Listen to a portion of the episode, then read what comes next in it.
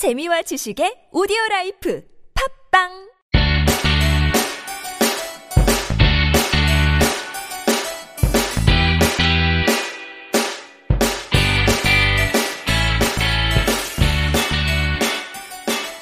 찾아가는 법률 서비스를 지향하는 법률사무소 시우 김삼연 변호사입니다.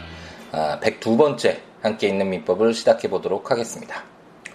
아, 요즘 아들이 부쩍 어, 성장하고 있구나, 잘 자라주고 있구나라는 것을 아, 느끼고 있는 요즘인데요.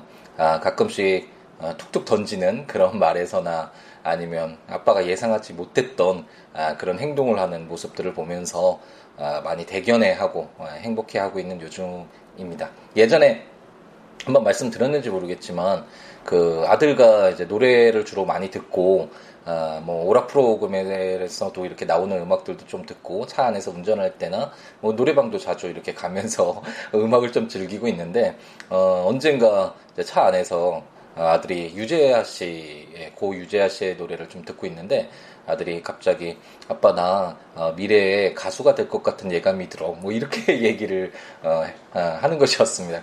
예, 초등학교 1학년생인데 불구하고 아, 그런 표현 자체도 아, 참 귀엽고 아, 좋았지만 아, 초, 그 유치원 때는 이제 무조건 변호사가 되겠다라고 얘기를 하더라고요. 아, 빠의 직업이 그래서 그런지 에, 뭐 변호사다, 뭐 변호사밖에 없, 없는 듯이 직업은 그렇게 이야기를 그냥 주어진 것에 따라서 이렇게 이야기를 했던 것에 반해서 어, 이제는 자기 스스로 어, 무엇이 하고 싶고 또 무엇이 될 것 같은 그런 예감도 어, 느끼고 생각하고 또 그것도 이런 식으로 표현할 수 있다라는 것이 아, 너무 신기하기도 하고 아, 너무 이제 커가는 모습이 대견하기도 했던 순간이었습니다. 그리고 오늘도 아, 이제 제가 아, 뭐 아, 새벽에 아, 침 재판이 있어서 오전 재판이 있어서 새벽에 나오지 않는 한 아, 아들을 이제 학교까지 태워다 주고 이렇게 출근을 하게 되는데 어 이제 그 수영복 오늘 학교에서 그 물놀이를 한다고 수영복이랑 어, 여벌의 보, 어, 옷이랑 뭐 수건 같은 것들을 좀 챙겨줬어야 되는데 어, 챙겨지 못하고 그냥 학교에 데려다주고 출근을 했었는데 아들에게 갑자기 전화가 왔더라고요. 와서 어, 자기 스스로 어, 집까지 찾아가서 어, 그런 나머지 준비물들 챙기러 왔다고 그래서 다 챙기고 가겠다고 어, 그렇게 이야기를 했고 어, 방금 전에 통화했더니 어, 잘 가지고 가서 어, 그 학교에서 하는 물놀이 잘 하고 옷도 잘 챙겨가지고 왔다라는 이야기를 듣고 나니까 아, 너무 흐뭇하고 가슴이 네, 마음이 꽉 찬, 차게 되는 듯, 한 그런 느낌 있잖아요.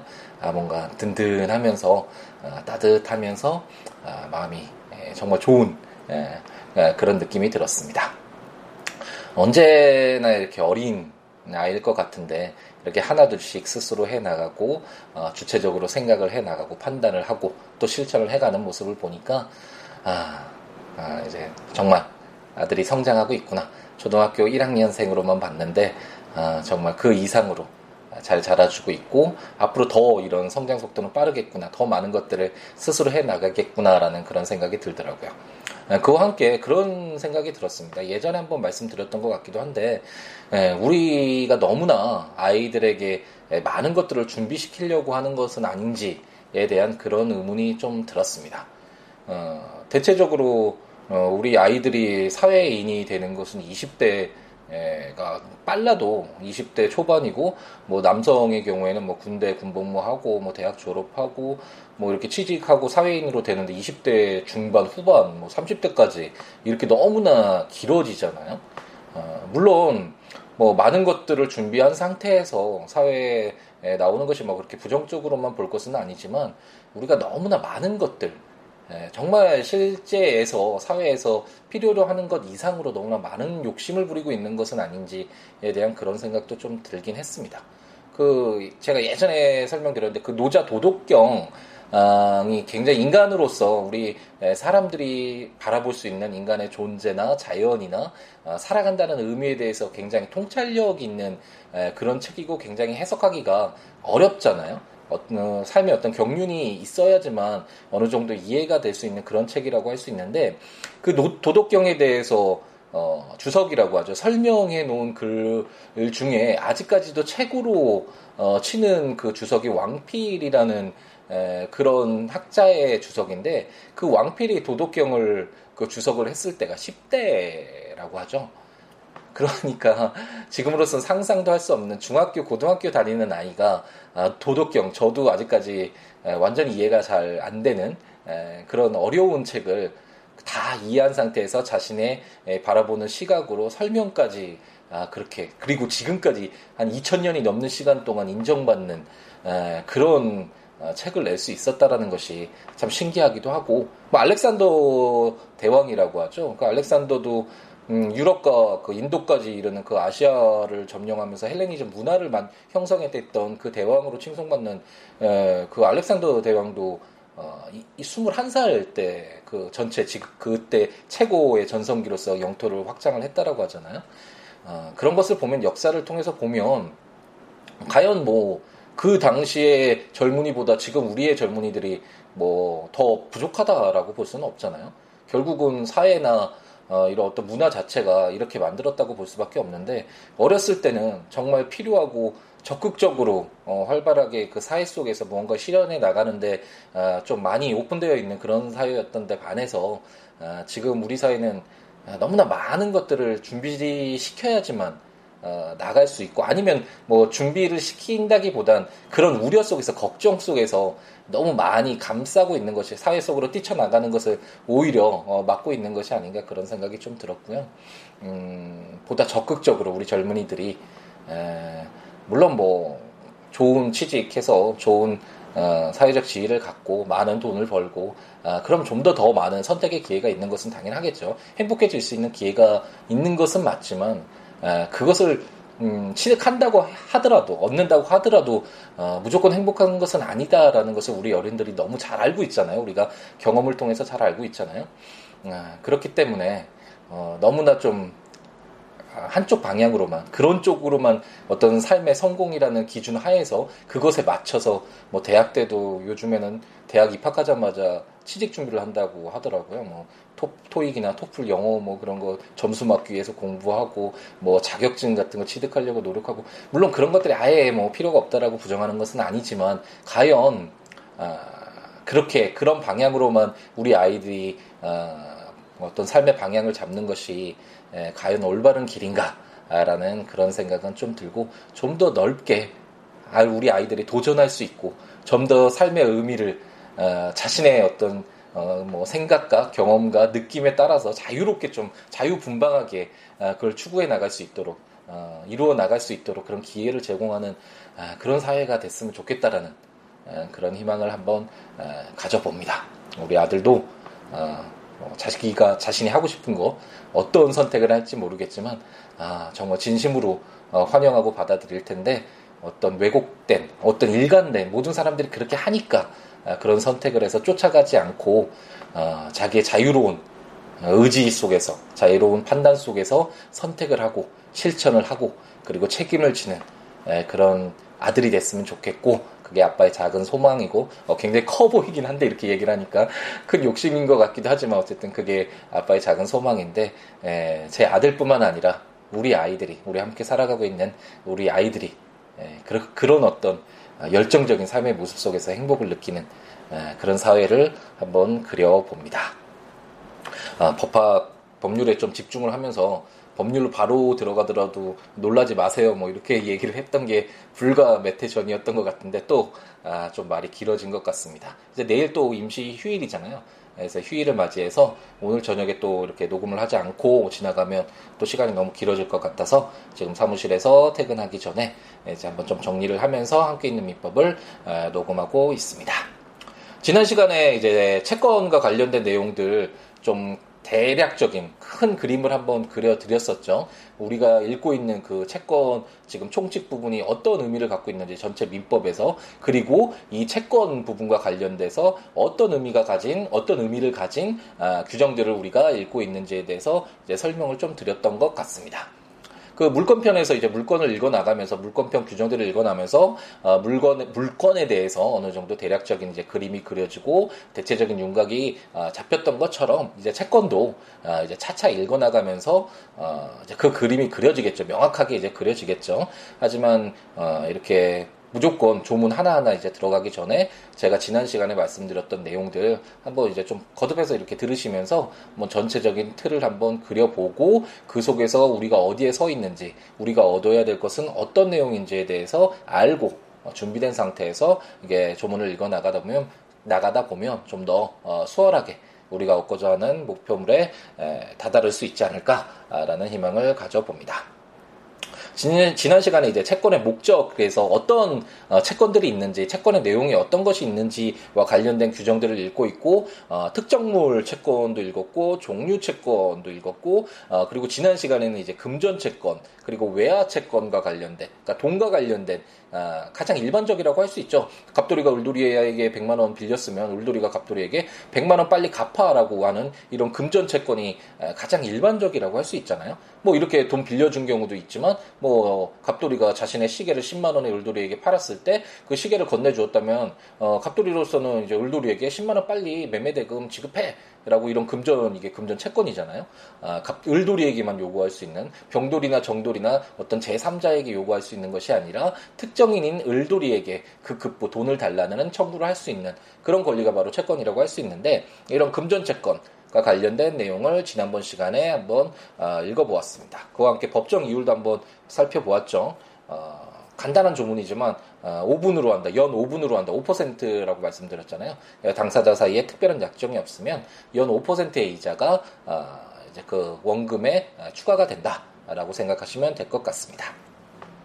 오늘은 이제 선택 채권이라는 걸 한번 읽어볼 텐데요. 선택 채권에 관련된 규정 세 가지 예, 조문을 한번 읽어보도록 하겠습니다. 선택한다라고 하잖아요. 여러 개 중에 예, 뽑는 것을 선택이라고 하니까 아 그럼 채권도 여러 개 중에 어떤 뭐 선택하는 뽑는 내가 하나 뭐 특정해서 어떤 것을 가질 거야라는 그런 어떤 채권인가 보다라는 어떤 추측을 할 수 있죠. 이름을 통해서도 제 380조는 선택 채권이라는 제목으로 채권의 목적이 수개 행위 중에서 선택에 쫓아 확정될 경우에 다른 법률의 규정이나 당사자의 약정이 없으면 선택권은 채무자에게 있다라고 규정하고 있습니다. 아, 이렇게 조문만 읽어서는 사실 굉장히 좀 어렵죠. 근데 이 내용이 그렇게 어려운 것은 아니라 한번 예를 통해서 쉽게 한번 어떤 것인지 이해를 한번 해보도록 해보죠. 이제 갑돌이가 을돌이에게 어, 이번 중간고사 끝나면 수고했으니까 내가 가지고 있는 시계나 가방 중에 하나 줄게. 뭐 이렇게 약속을 했다라고 한번 가정을 해보죠. 어, 뭐 어떤 왜 이런 이야기를 했는지는 뭐 여러 가지 사정이 있었겠지만 갑돌이와 올도리 사이에 어쨌든 이런 약속을 했다라고 한번 가정을 해보겠습니다.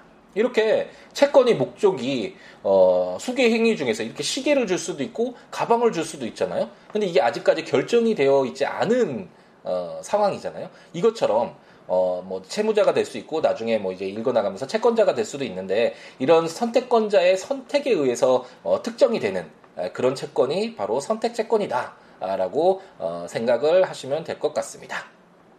이제 이렇게 갑돌이가 울돌이에게 중간고사 끝나면 어, 내가 가지고 있는 시계나 가방 중에 하나 줄게라고 약속했다면 상식적으로 그 시계를 줄지 가방을 줄지 누가 선택하나요? 현실에서 준다라는 사람이 선택해 물론 돈 주고 사는 거면 아, 자기가 특정해서 뭐 그 자기가 당연히 대가를 지급하는 것이니까 특정해서 사겠지만 뭐 이건 증여라고 했으니 증여는 무상으로 대가 없 걸 받지 않고 자기 재산을 넘겨주는 거잖아요, 재산권을.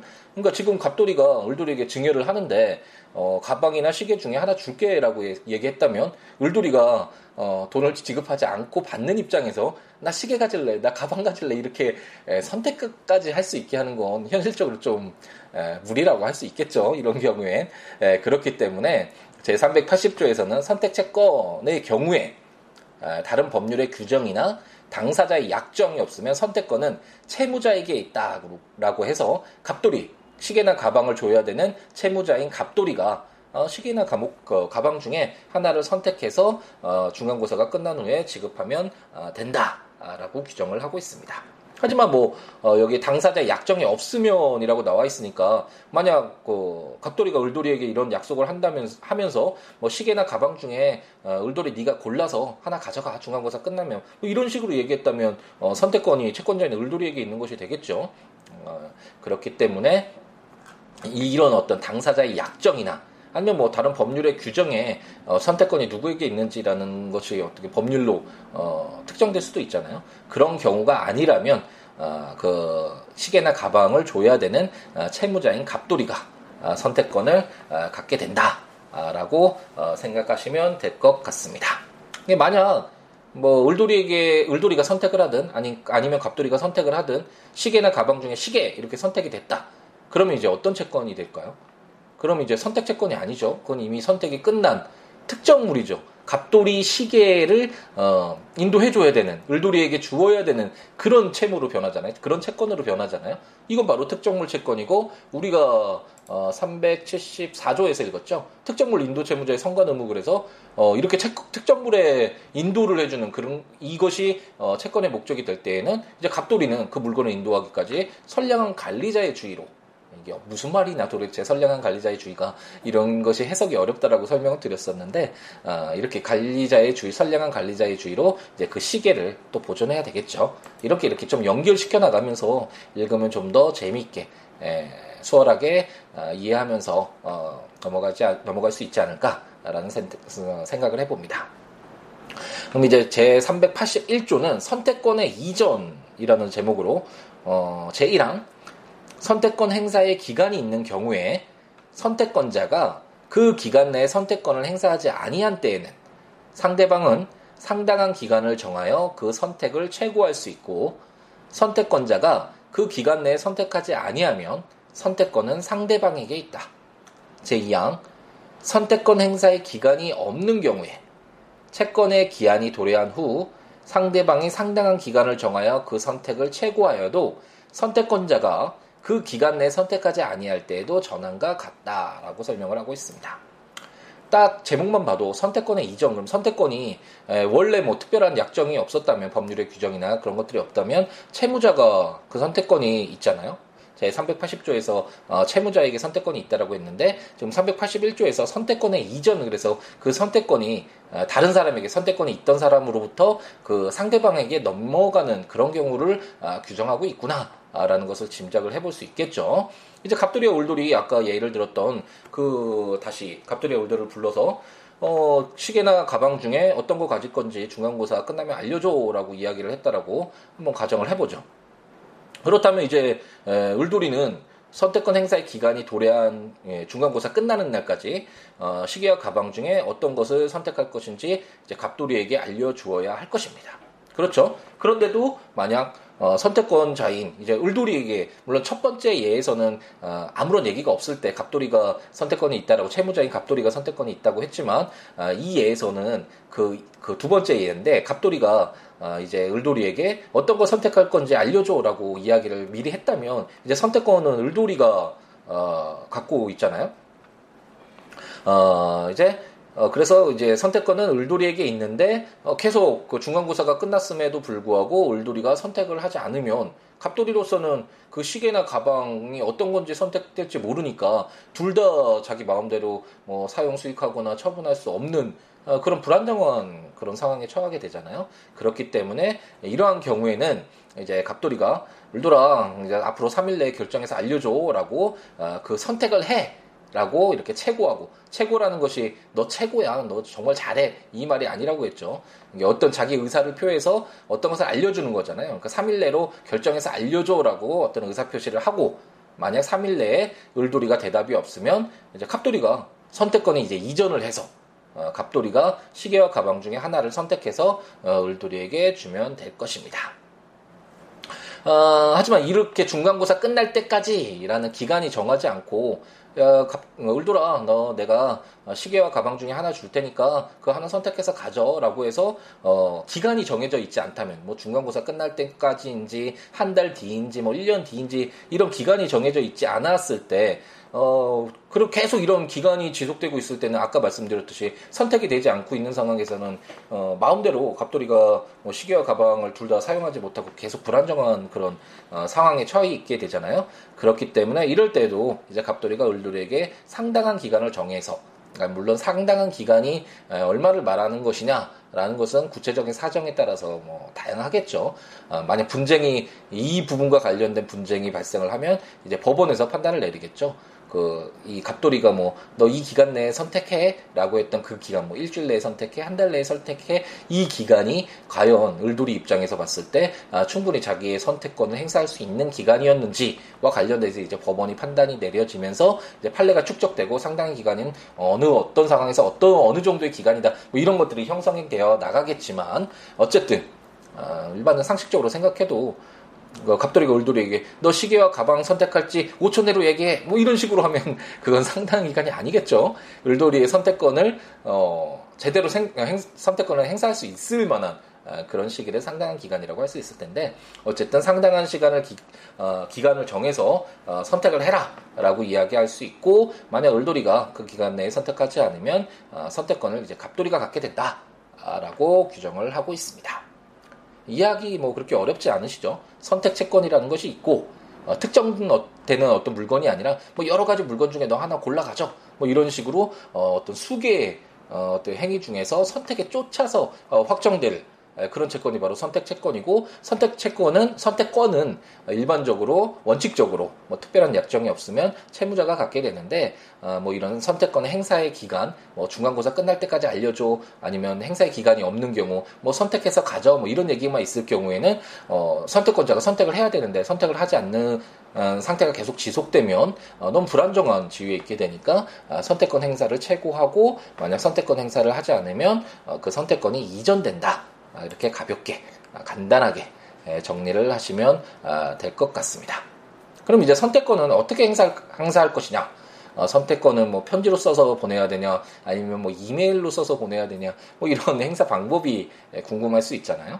제 382조는 당사자의 선택권의 행사라는 제목으로 제 1항 채권자나 채무자가 선택하는 경우에는 그 선택은 상대방에 대한 의사표시로 한다. 제2항 전항의 의사표시는 상대방의 동의가 없으면 철회하지 못한다. 라고 규정하고 있습니다. 아까 그 예에서 어, 가져와 보죠. 어떻게 선택권을 행사해야 된다라고 규정되어 있나요? 바로 어, 그 상대방에 대한 의사표시로 어, 그 선택권을 행사한다라고 어, 그렇게 규정되어 있잖아요. 그렇기 때문에 어, 어, 이제 을돌이가 아, 을돌이가 될 수도 있고 아까 뭐 여러 가지 예가 있었잖아요. 갑돌이 일반적으로 채, 어, 원칙적으로 어, 채무자인 갑돌이가 선택권을 갖는데 뭐 선택권이 이전되는 경우를 제 381조에서 저희가 읽어봤잖아요. 그렇기 때문에 을돌이가 선택권자가 될 수도 있고 어쨌든 갑돌이가 되든 을돌이가 되든 그 선택권의 어, 행사는 어떻게 해야 되냐면 바로 그 어, 채무자나 상, 채권자 그 상대방에게 에, 의사 표시를 나 나 이거 어, 선택할 거야. 시계 선택할 거야. 가방 선택할 거야. 이런 의사 표시를 함으로써 어, 선택권을 행사한다라고 규정을 하고 있습니다. 그렇기 때문에 뭐 울돌이가 어, 뭐 병도 친구인 병돌이에게 나 갑돌이 시계가 더 좋은 것 같다. 가방보다 시계가 더 좋은 것 같다. 이렇게 이야기했다라고 하더라도 그것이 갑돌이에 대한 선택권 행사는 아니잖아요. 어, 그렇기 때문에 어, 그건 선택권이 행사된 것이 아니어서 어, 어떤 채권의 특정된 채권으로 발생되는 것이 아니라 계속해서 선택 채권으로서 어, 계속 그 잔존하게 되겠죠. 아, 그렇고 어, 이제 제 2항에서는 어, 그 상대방의 동의가 없으면 그 선택권을 행사한 의사 표시를 아, 철회하지 못한다라고 규정하고 있잖아요. 이건 당연하겠죠.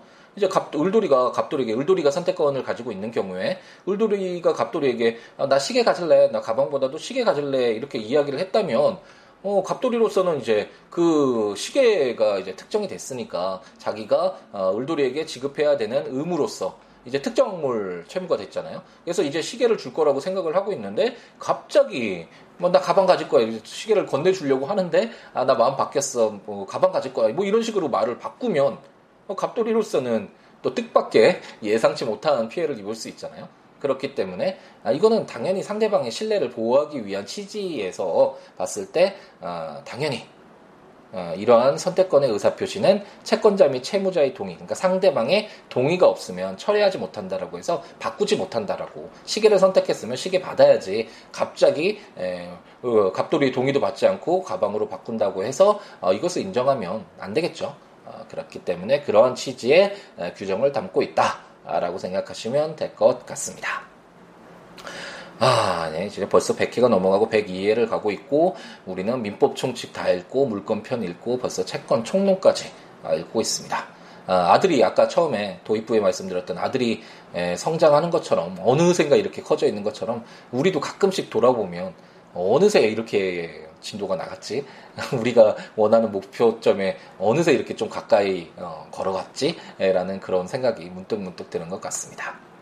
어쨌든 지금 읽고 있는 조문들이 그렇게 쉽지 않은 규정들이니까 한번 조문들을 읽어 보시면서 들으시면 좋을 것 같고 어, 조문을 한번 확인하고 싶으신 분은 어, 국가법령정보센터에 들어가셔서 어, 법제처에서 나와 있는 건데 우리나라에서 시행되고 있는 법률 다 검색해 보실 수 있으니까요. 거기서 민법 치고 300 오늘 읽었던 380조 선택채권이 뭐지? 그래서 한번 읽어보고 다시 강의도 떠올려 보시고 다시 들어보시고 어, 이런 과정 계속 반복하시면서 공부 공부를 하시면 좀 더 더, 어, 그래도 확실하게 몸으로 체화시키는 공부를 하실 수 있을 거라고 생각이 들고, 어, 그것이 아니면 제가 전자책으로, 어, 지금, 어, 민법 총칙, 물권편, 채권 총론까지 나와 있는데, 어, 그 전자책에 해당 조문과 설명들 규정되어 있으니까, 어, 적어 두었으니까, 그 조문들과 설명들을 읽어보시면서 이해하시고, 이런 함께 읽는 민법 들으셔도 좋을 것 같고, 아니면 제 블로그, siwo.net, siwoolaw.net, 에 오셔서 거기에 조문들과 설명들 있으니까 아, 참고하셔서 보시면서 들으셔도 좋을 것 같습니다. 아, 이렇게 민법뿐만 아니라 뭐 여러 가지 뭐 법률 자문이나 아, 여러 가지 뭐 살아가는 이야기 자기가 생각하는 내용들 아니면 함께 있는 민법 어떻게 해야지 더 좋을 것 같다라는 뭐 따끔한 충고나 비판 이라든지 어떤 내용이든 연락을 취하고 싶으신 분은 02-6959-9970 전화 주셔도 되고 아, 시우로 골뱅이 gmail.com 메일 주셔도 되고 트위터나 페이스북에 아, 시우로 치셔서 어, 친구 가 되면서 친구 찾기 해주시 아 친구 요청인가요? 에 대해서 친구가 돼서 여러 가지 이야기 서로 주고받는 것도 좋을 것 같습니다. 아 그래도 내일 휴일이니까 좋죠. 뭐안 쉬는 어, 휴일로 하지 않는 아, 그런 뭐 어, 기업들도 많고 어, 일하시는 분들도 많겠지만 어, 그래도 어, 뭐 광복절의 의미를 되새기면서 어, 이렇게 휴일을 지정하는 것도 그렇게 나빠 보이지는 않습니다. 좀 국민 어, 어떤 어떤 분위기가 아, 그래도 어, 좀, 좀 긍정적인 것 같다라는 생각이 들고 한번 그 뜻을 되새기면서 한번 어, 휴식을 취하는 것도 아, 국가적으로 한번 아, 국가의 어떤 행사라고 해야 되나요? 어, 뜻깊은 날로 지정해서 이렇게 하는 것도 아, 그렇게 나쁘지는 않은 것 같네요. 아, 일을 하셔야 되는 분들은 아, 좀 아쉽지만 그래도 또 자기의 의무를 충실히 이행을 하시고 만약 쉬시는 분들은 어, 주말과 함께 3일의 여유가 있으니까 어, 뭐 여행을 가셔도 좋고 어, 어, 지인들과 사랑하는 사람들 만나서 소중한 시간 가져도 좋고 아니면 푹 쉬시면서 어, 재충전하면서 다시 일상으로 더 힘껏 달려가기 위한 준비를 하셔도 좋을 것 같은데 어쨌든 아, 네 휴일과 어, 공휴일 주말 잘 보내셔서 다음에 민법 함께 있는 민법에서 지금 어, 채권 총론 부분 다시 가지고 만나 뵐때 어, 활기찬 모습으로 더 행복한 더 어, 열정적인 모습의 여러분들과 만났으면 하는 희망을 가져봅니다. 다음 시간에 어, 다시 어, 민법 어, 채권 자꾸 이렇게 말이 끝부분에 예, 많이 엉키네요. 어, 채권 총론과 관련된 채권 총칙 부분이죠. 채권이 공통적으로 적용되는 그런 채권 총칙 부분 중에 채권의 목적, 채권의 내용이 어떤 내용, 어떤 채권들이 있는 거와 관련된 그런 규정들 이제 나머지 예, 규정들을 가지고 다시 찾아뵙도록 하겠습니다. 오늘 하루도 행복하게 채우시기 바랍니다. 감사합니다.